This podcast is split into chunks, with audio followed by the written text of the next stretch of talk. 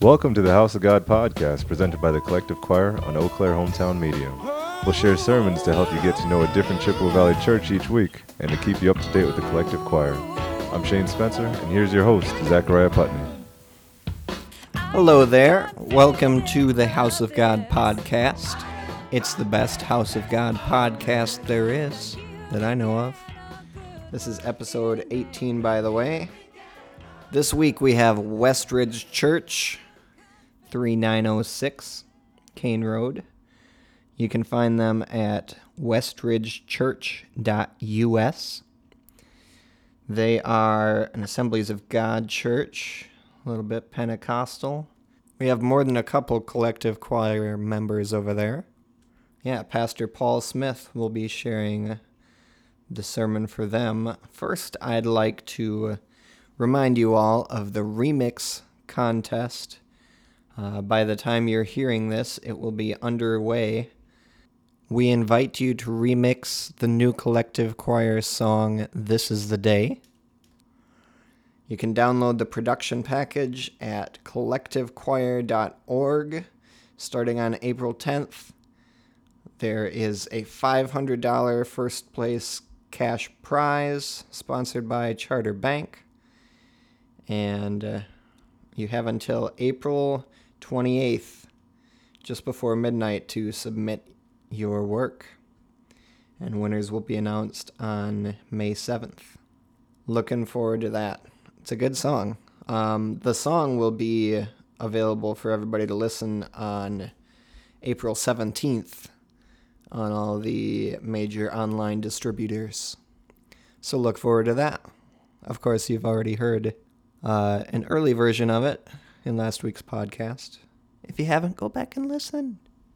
It's beautiful. All right, let's get into the sermon. Pastor Paul Smith, Westridge Church. Uh, Willingness to Help a Friend is the title of the sermon. Take a listen. Good morning. Welcome, and welcome to those who are gathered with us online. If you would like to follow along this morning in what we are going to be talking about, we are in Luke's Gospel, chapter 5, verse 17.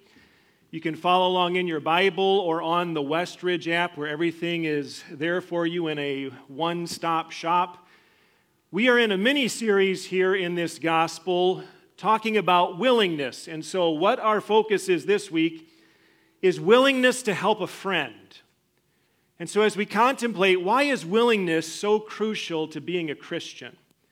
Or what does willingness have to do with following Jesus? Because this willingness that we've been talking about in a variety of areas, it is essential. It is necessary to being Christians in that authentic sense and following Jesus in a meaningful way. Now, why willingness is so important is because of the two greatest commandments Jesus said that matter most to him. And they really do summarize what it means to be a Christian, a follower of Jesus. There is love God, and then there's love people. And if you and I are going to be good, any good at all with either, we have to increasingly become more familiar with God and more familiar with people. So, what does familiarity mean? We've been talking about this, a working definition. It's getting to know someone better so that we become more relaxed, more comfortable. We're able to be ourselves around the person, but there's always an innate threat to that. And that is, it can turn into contempt. What is contempt? That is where we become too comfortable, too familiar with someone, and we begin to look past them we begin to listen past them, and we begin to take them for granted. And so, as we contemplate Christians, quality Christians, quality followers of Jesus, what are some things that we need to be willing to do if we're going to do it well? We've talked about over the past couple of weeks, we need to be willing to make room for Jesus at work. Because a big portion of our life is work some 30 years or so. We're going to be spending 40 hours a week plus at work. And so, what it looked like in the Apostle Peter's life is if we're going to make room for Jesus at work, we're not talking down our coworkers.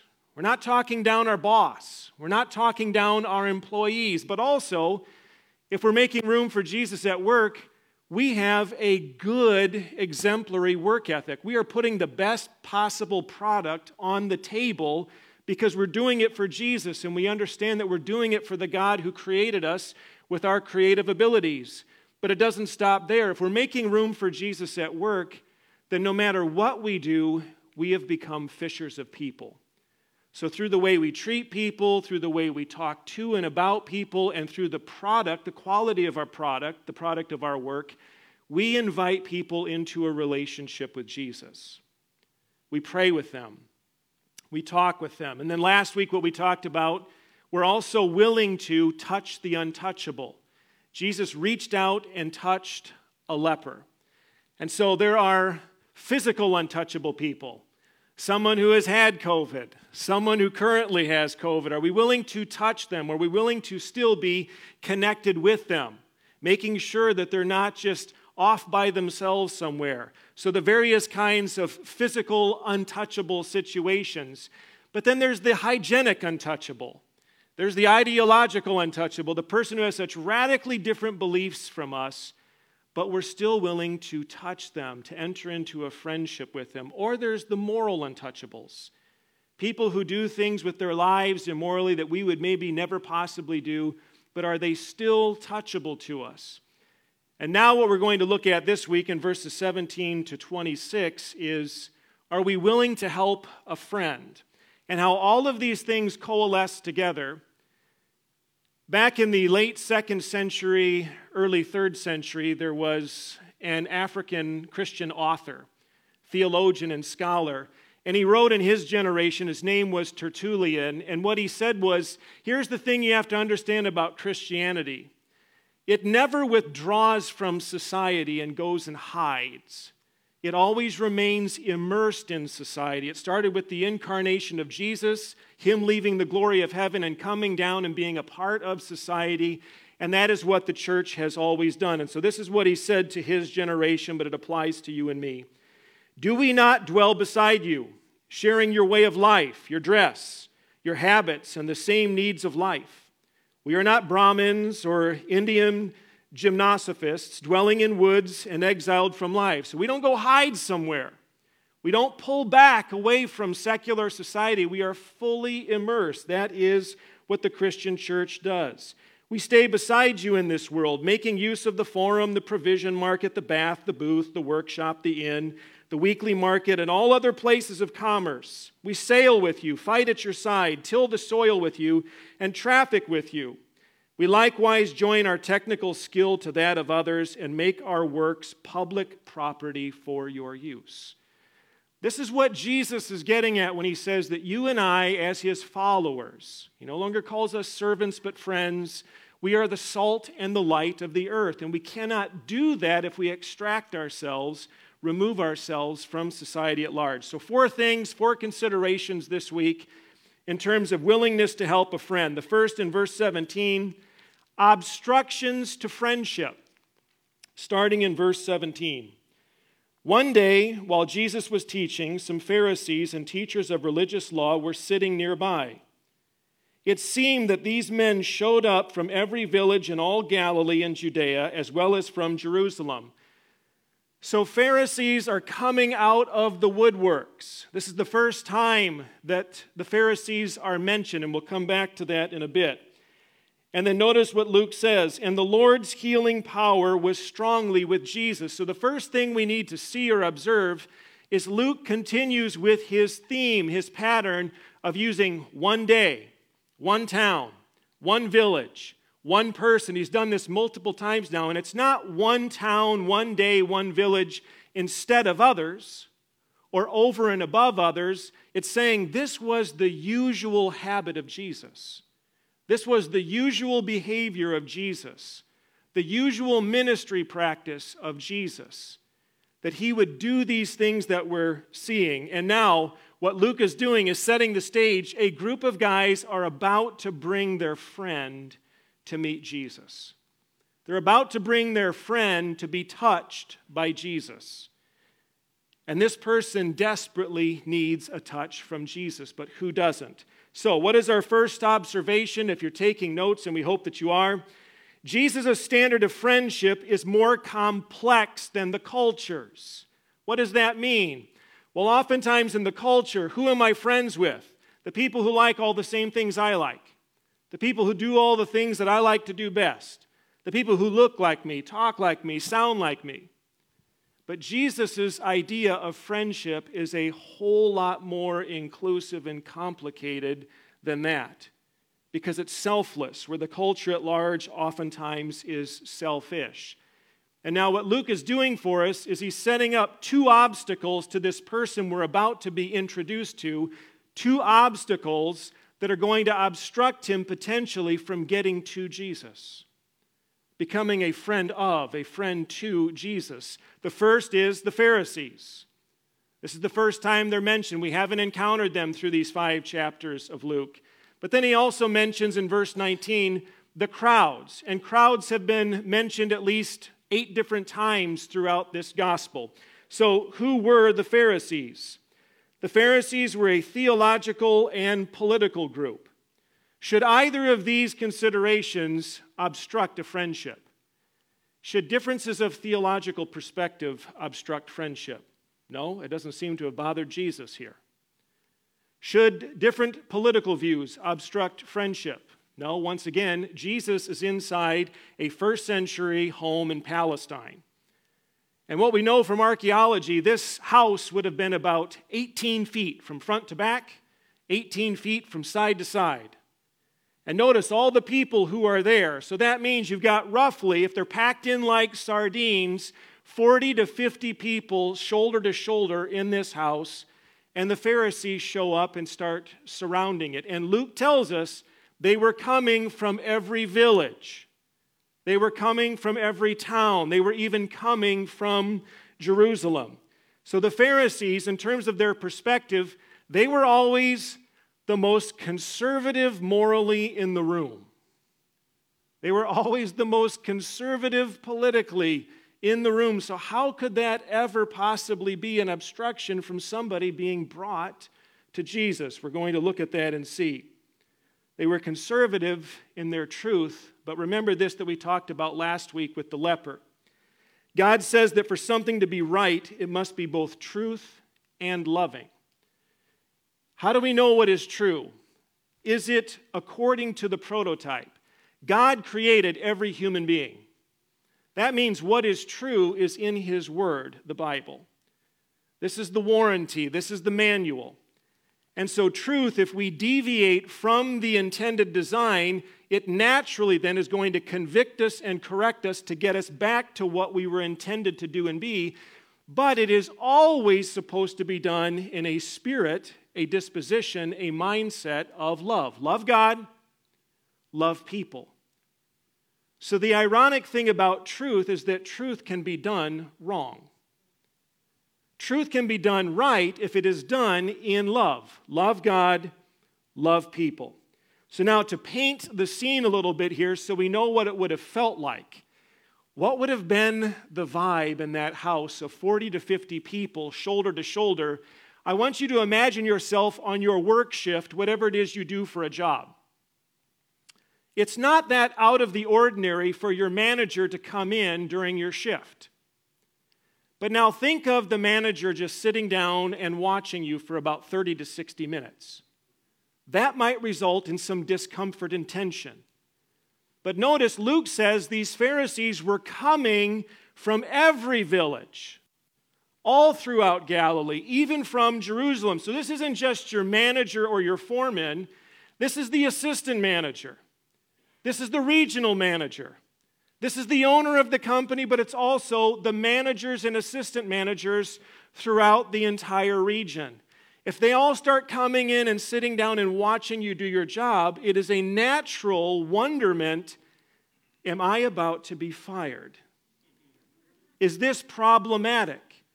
And so, what is the last thing that happened that was circulating you see, Jesus, from a certain point of view, he disregarded an aspect of the law. We looked at it last week Leviticus 13, Leviticus 14. He touched an unclean human being. He touched a person who was presently infected with leprosy. And so he apparently disregarded. And so they showed up. Now, a couple questions of application. Are you and I straining any meaningful relationship right now because we're doing truth wrong? We're speaking truth or we're doing truth with a husband, a wife, a boyfriend, a girlfriend, a sibling, a coworker, a friend, but we are not mixing Christ like love in with it.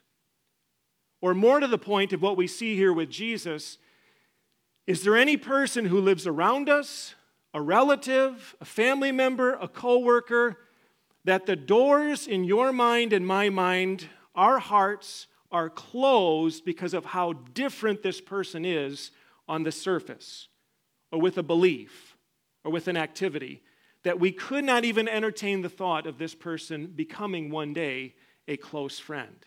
You see, these considerations get us into why Luke is telling a story like this. And then notice what he tags on to the end of this verse God's power to heal was present. And so in Luke 1, Luke 4, and now here, he does it also in the book of Acts. Luke will interchangeably utilize power of God, Spirit of God. What does that mean? God's power is his Holy Spirit. God's Holy Spirit is his power. But notice also what he says the Spirit was present to heal here and now in this house where Jesus was.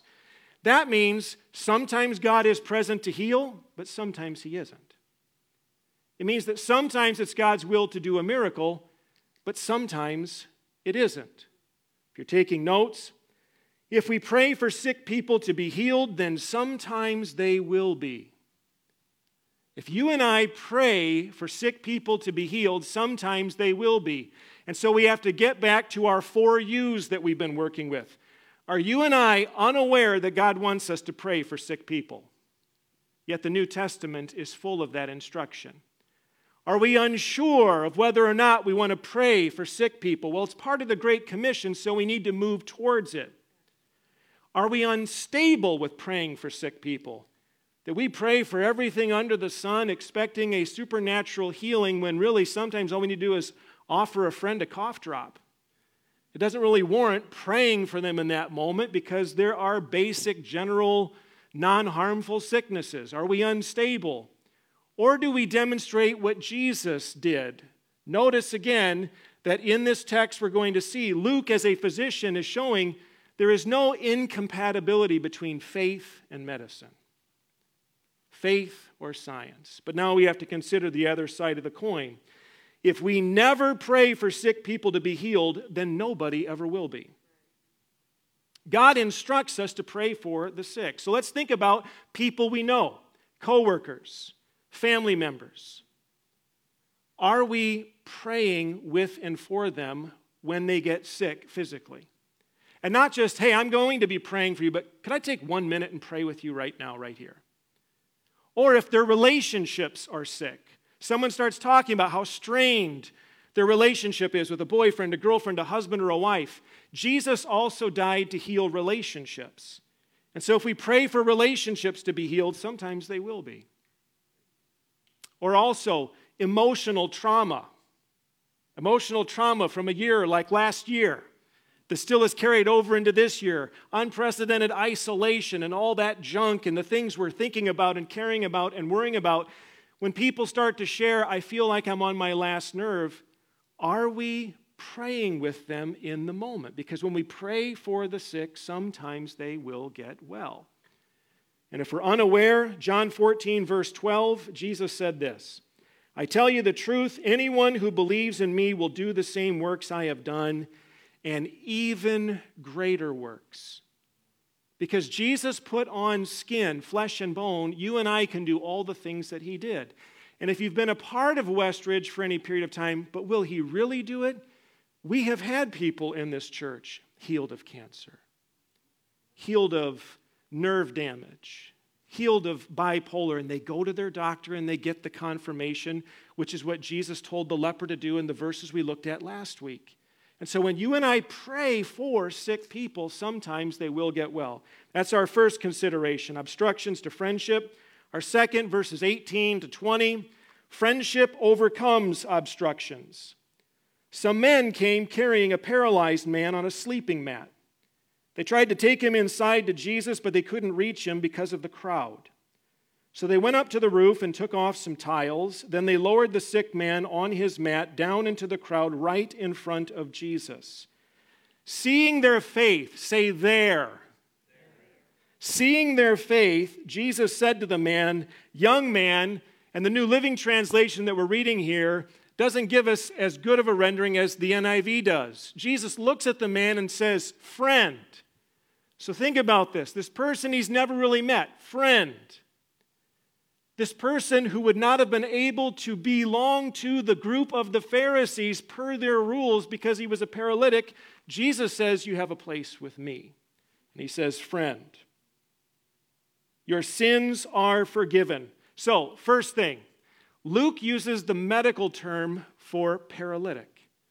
There was another term, a generalized term. Why is Luke doing this? Because from chapter 4, where he first mentions or quotes Jesus talking about physicians to the present, you and I need to understand there is no war between faith and medicine. I mean, it does exist in people's minds, but not in the mind of Christ. Luke, by profession, was a physician. If you're taking notes, miraculous faith and scientific truth are compatible in Jesus. We don't have to choose one over the other. We can have them both in Christ. And so, this person who is a paralytic is dealing with the same things as the leper that we looked at last week together. Here is the reality about communicable diseases, infectious diseases. They never just stay physical, do they?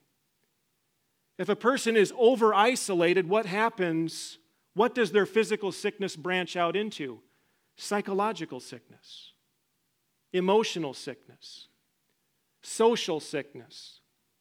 And social sickness, if we're isolated too much, begins to lead to a spiritual sickness. And we touched on this last week, but we need to remember it again because this person is going through all of the same type of emotional, social, and spiritual isolation that the leper was. There's a reason that spousal abuse is surging in our culture, why child abuse is surging, why substance abuse is surging, why relapses are surging, why depression is surging. If we over isolate, we are going against the pattern of truth, the warranty, the prototype. You see, God has created you and me for community. The sermon will resume after a testimony from the collective choir. I'm here with Scott and Mary Stanton. Hi. Hello. And we're asking uh, just some questions about uh, what has the Lord done in their life and how the, the Lord has been working his redeeming power and showing himself to them. Mary, do you want to start um, with well, I you? can. Yeah. Um, I don't want to start way back at the beginning. But uh, I guess I will just basically say I've been walking with the Lord, seems like forever. Mhm. Yeah. and I'm so thankful that Mhm. He's uh, hear, heard my prayers and saved me. And then when I had my kids, of course, different times during my life, we, I kind of went to the Lord, then I went away from Him and back Yeah. and forth, you know, back and forth how that is. Yeah, But um, I'm just thankful that He's He's faithful. right. Thankful that He's given me the family He's given me. Right. know. What think of one of those times where you felt like you kind of dipped away. What was that? What did that feel like? Like I was, well, alone and Yeah. really couldn't call on Him because I wasn't in fellowship with Him. Mhm. Uh, I knew He was there and I could I could call on Him, Yeah. but I just was not in a place where I felt like He would hear me. Maybe. Mm. Can you think of how that started to go down that path where you felt distant from him? Just from getting away from my church at that time, actually marrying a non Christian. Well, he was a kind of a Christian, Mm-hmm. but he wasn't really living it. Yeah. So I would say um, I didn't either because he didn't want. You know how Mhm. to put all this Yeah, yeah. He didn't want me to go to church. You know, Yeah. he wanted because we had different faiths and Mhm. different ways of looking at things, and Yeah. and but I still had my own personal faith. Yeah. I know God never forgot me, and Yeah. I know He's been there for me and heard my prayers. But um, I mean, I'm I'm happy for my family. I'm, I'm Yeah. thankful for the life I've had, but I would just say it's not a good Mhm. fit. God never leaves us. I think we leave Yeah. Him sometimes. Yeah, And we right. go the wrong ro- way, wrong road. But Mhm. um, He was always there, even through my children's. And, and I'm so thankful Scott's a Christian. Yeah. And then I think, okay, was God's purpose? Not that Scott be blind, but that, that through his blindness, it, it made him more dependent on God Yeah. and kind of drew, drew us together that way. So. Yeah. If it can end in the knowledge of Jesus Mm-hmm. and his love, Mm-hmm. I praise God for For- whatever he needs Right. to do Right. Yeah. That's true. to teach us about Very him. true. Thank you to Mary there and to Mike Rambo, the interviewer. You will hear Scott's side of the story next week. We'll get back to the sermon here. Westridge Church, Pastor Paul Smith. We need to be around people. We need to live around people. We need to do life with people. And we also need to worship with people. And we'll come back to that in a little bit. So, what do these individuals, this group of younger men, do with their friend who was a paralytic? They defy all the norms. Authentic friendship is willing to work at overcoming obstacles. What kinds of obstacles? Well, there's no room left in the house.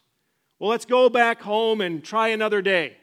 No, they climb up on the roof of the house and peel back the roof. So, what obstacles potentially exist in your relationships right now, mine? Are we willing to work at overcoming those obstacles? Or are we shying away from it saying, it's too hard? I don't need this headache. I don't need this struggle. Or what are people going to say? Do we see the spirit and disposition of these friends? They didn't care what anybody inside of the house thought. They didn't care what they felt. You see, they had genuine love for this friend, and they were going to get him a hearing with Jesus because Jesus' reputation is growing. Something else authentic friendship exercises faith for our friends out of love.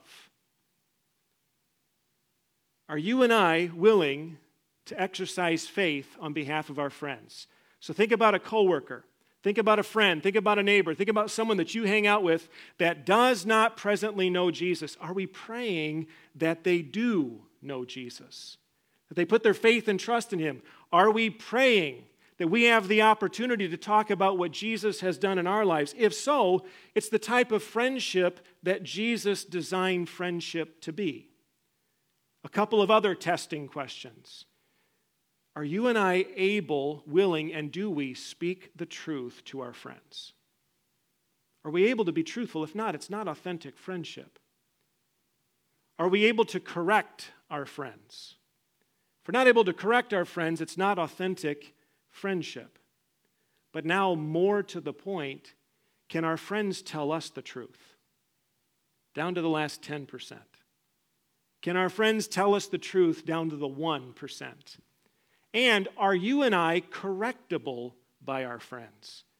These are the marks of authentic friendship. Well, can't I just do this Christian thing on my own? Can't it just be me and Jesus? Because people are a headache. Or can it just be me and my biological family, just us and Jesus until he comes back or until we die, whichever comes first? Can't we just do that? And the answer is no. Not because I say so, but we're going to look at this in the Sermon on the Mount in a couple of weeks. It's because Jesus says so. You see, he created us for ever expanding community. And John Wesley, who started the Methodist movement, he was one of the leading voices in an international awakening, a spiritual revival called the First Great Awakening. He addressed this same issue in his generation, and notice what he said. He said, Solitary religion is directly opposite to the gospel of Christ. Holy solitaries. Now it's just me and Jesus, because I don't need the headache of people. Solitaries is a phrase no more consistent with the gospel than holy adulterers. You see, truth is how did God intend things to be? Truth is how did God design things to be? So, how are you and I at loving God? The first of the two commandments. We can always get to the answer of that question by how are we at loving people? And now, most directly to the point, how are we at loving people and befriending people who are different than we are? They look different, they sound different, they believe different things, they have different standards of morality. Because notice what Jesus said when he saw this young man friend. He calls him friend, just like he will eventually do with his disciples. I no longer call you servants, but I call you friends. Jesus' standard of friendship disregards sameness. And this was increasingly troublesome for this other group of people that Luke is showcasing, the Pharisees. That's not a group or a tribe that we want to be categorized with or belong to. A third consideration, verses 20 to 23, the greatest obstruction to friendship. So, picking up where we left off in verse 20, seeing their faith, Jesus said to the man, Young man or friend, your sins are forgiven. But the Pharisees and teachers of religious law said to themselves, Who does he think he is? That's blasphemy. Only God can forgive sins. Jesus knew what they were thinking, so he asked them, Why do you question this in your hearts? Is it easier to say your sins are forgiven or stand up and walk? So, what is the greatest obstacle to friendship? The greatest obstacle to friendship is forgiveness. Say forgiveness. forgiveness. Why do friendships fall apart and deteriorate? Well, an offense happens, which happens in every relationship, but one person decides after what they did or what they said, I just can't forget it and I just can't forgive that. But more to the point, they're unwilling to forgive. Why do marriages fall apart? Same reason one person decides, I just can't forgive this offense. I won't forgive this offense. And if you look at these verses, four times Luke mentions forgiveness. That tells us this is the focal point of these verses we're looking at right now. Verse 20, verse 21, verse 23, verse 24. Forgive, forgiveness. Forgive, forgiveness. It is the focal point. Love never reduces a person to an offense. What does forgiveness look like? It means something was said that was wrong, something that was done was wrong. We can't forget that or pretend that it didn't happen, but we still accept the person even though something was said or done wrong. We're still willing to touch the person even though something was said or done wrong. Think of the marriage context. Whichever the guilty party is for saying something that was wrong or doing something that was wrong, they start to feel the tension, they start to feel the pressure, and they reach out for a hug, they reach out for a rub of the back, and what does the spouse say? Don't touch me. It's the statement, it's the posture of unloving, of unforgiveness. You see, when you and I are guilty against God, He still accepts us through Christ. When you and I are guilty of offending God with our next sin, He still touches us. These are the postures of love and forgiveness. Now, what we also have to pay attention to here in Luke, as we talked about last week, there's this misconception that is being kicked around our culture that somehow religion is on the decline, spirituality is on the decline, and it just is not true in pockets of the United States and in pockets of Europe. It is true, but in the overwhelming global picture, South America, it's shooting through the roof. Asia, through the roof. Africa, through the roof. And still, we have people entering into churches here in our own culture in the West, but there's something else we have to see a mirror image with. Only where you and I live do we think of physiological medicine separate from theological, separate from the emotional, what we feel. And I want to remind you look at the numbers, do your own research, get online and look at why is abuse in the aftermath of this last year going through the roof? We have to keep the psychological, the emotional, the spiritual, and the physical all together. Because notice how Jesus heals this man. Jesus healed the person psychologically and sociologically before he did physically. What was the man's obvious need? He couldn't walk, he needed a physical healing.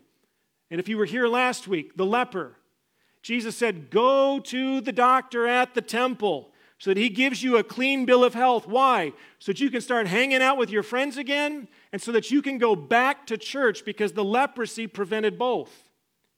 And so Jesus gave him his social life back, his spiritual life back. And so here's this guy that gets lowered through a roof, and notice what Jesus says first You're forgiven. That's what the doctor at the temple is supposed to pronounce. Jesus is basically saying, You get your social life back. You get your spiritual life at church back.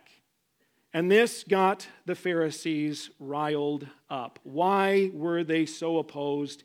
And what was their statement of opposition? Blasphemy. God would never do something like this. Only God was standing right in front of them doing something like this. So if you're taking notes, blasphemy is the common charge when we are unstable in a worldview with faith or science. Are you unstable with your faith and spirituality? How do you know? Well, you're hyper faith, you're superstitious, and then you demonize people over medicine and science. That's instability. Jesus shows us something different here. But it's not just faith that can be hyper. You can have hyper medicine and hyper science, people who demonize people of faith for simply wanting to gather and worship, which the Bible tells us to do. You see, extremism isn't wearing a mask. We saw that last week in Leviticus 13. If someone has leprosy, what are they supposed to do? Cover their mouth. So this is not new to the 21st century. But also, it is not extremism for people of faith to want to gather in person. What is extremism? To be like the Pharisees.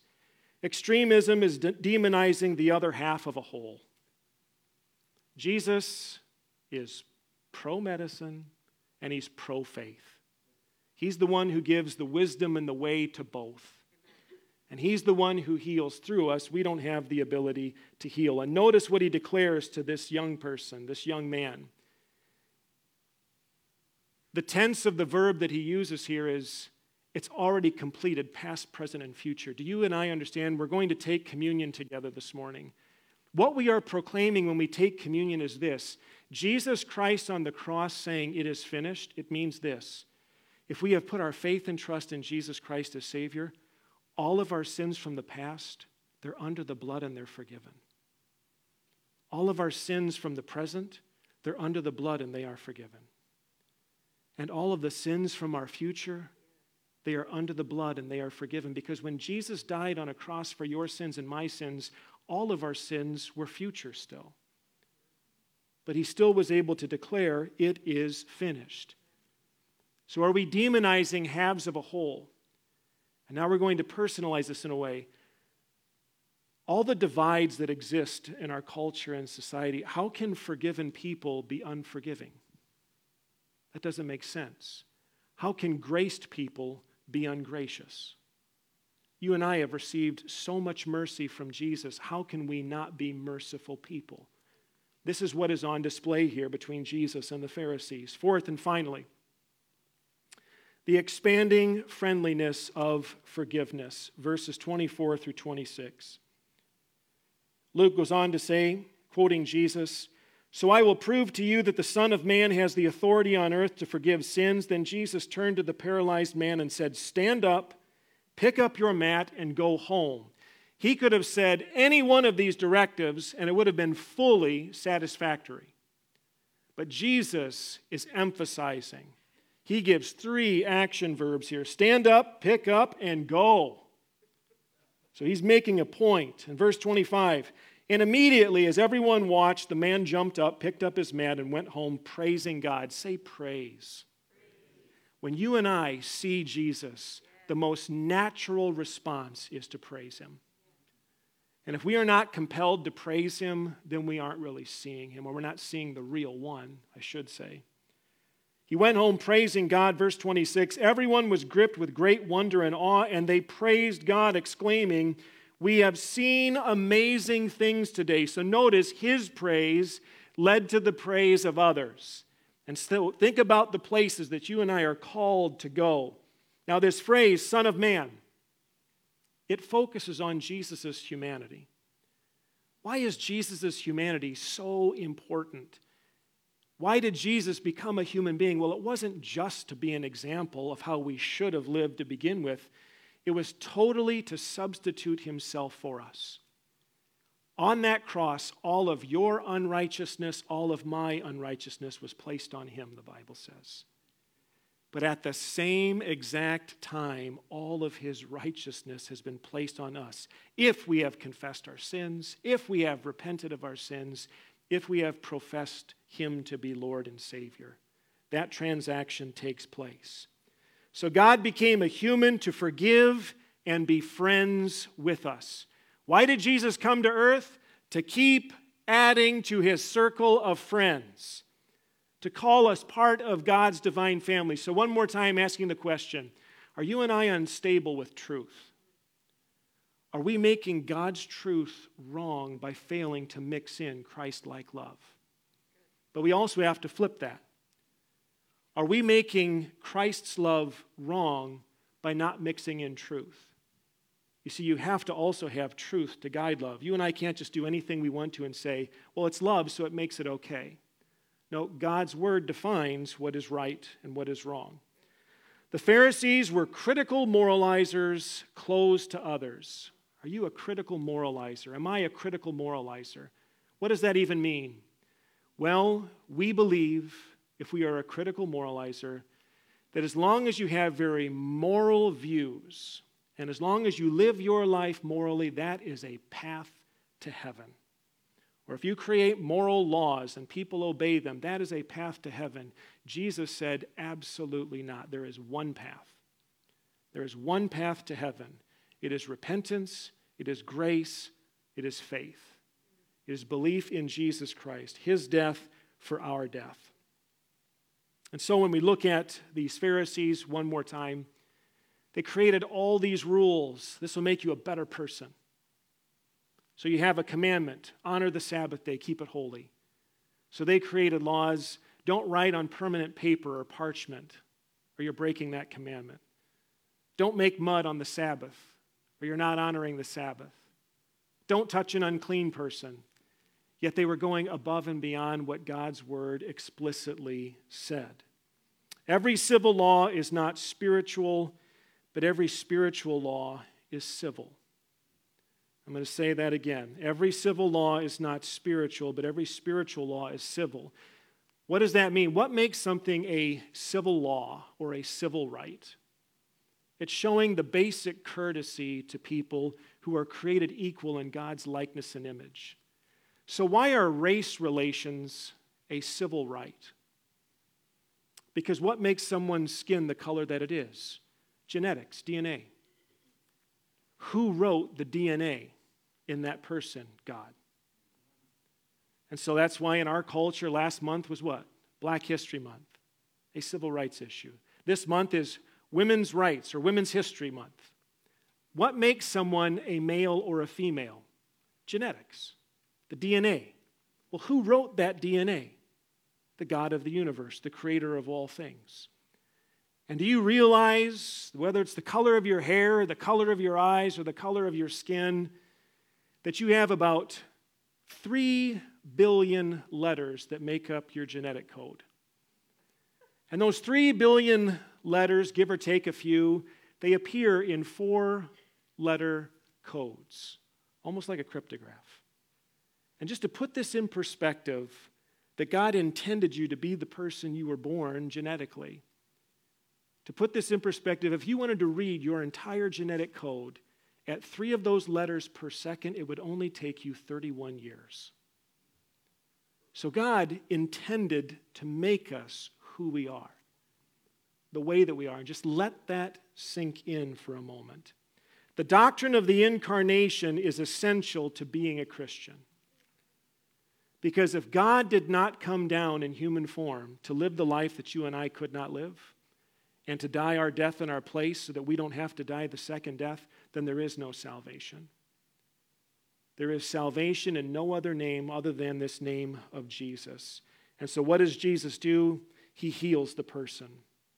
Last thought before we move back into worship and communion every healing corrects something back to God's intended design of wholeness, wellness, and truthfulness. Is there something in our body that needs to be healed?